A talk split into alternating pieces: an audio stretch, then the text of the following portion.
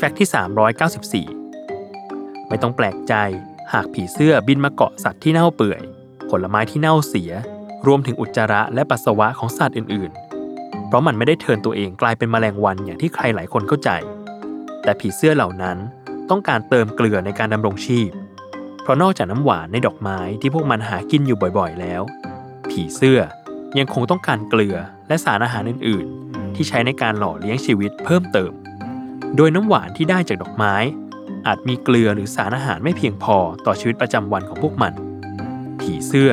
จึงเสพติดความเค็มมากกว่าความหวานที่ได้จากน้ำหวานในดอกไม้ โดยเฉพาะดอกไม้ชนิดพิเศษที่เรียกว่ามนุษย์ หากสังเกตดีๆ พวกมันชอบบินมาเกาะบนมือหรือปลายนิ้ว ไม่ใช่เพราะมันพิศวาสมนุษย์ แต่มันถูกดึงดูดด้วยกลิ่นเหงื่อที่ขับออกจากร่างกาย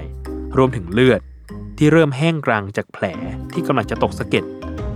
ขณะที่นักวิทยาศาสตร์บางท่านบอกว่า ใจหนึ่งของผีเสื้อก็อยากจะกลืนกินมนุษย์ให้หมดทั้งตัว แต่โชคดีที่ร่างกายมนุษย์มีขนาดใหญ่ พวกมันจึงทำได้แค่เพียงนำงวงเล็กๆ มาสัมผัสที่ผิว และดูดของเหลวขึ้นสู่ตัวพวกมันเท่านั้น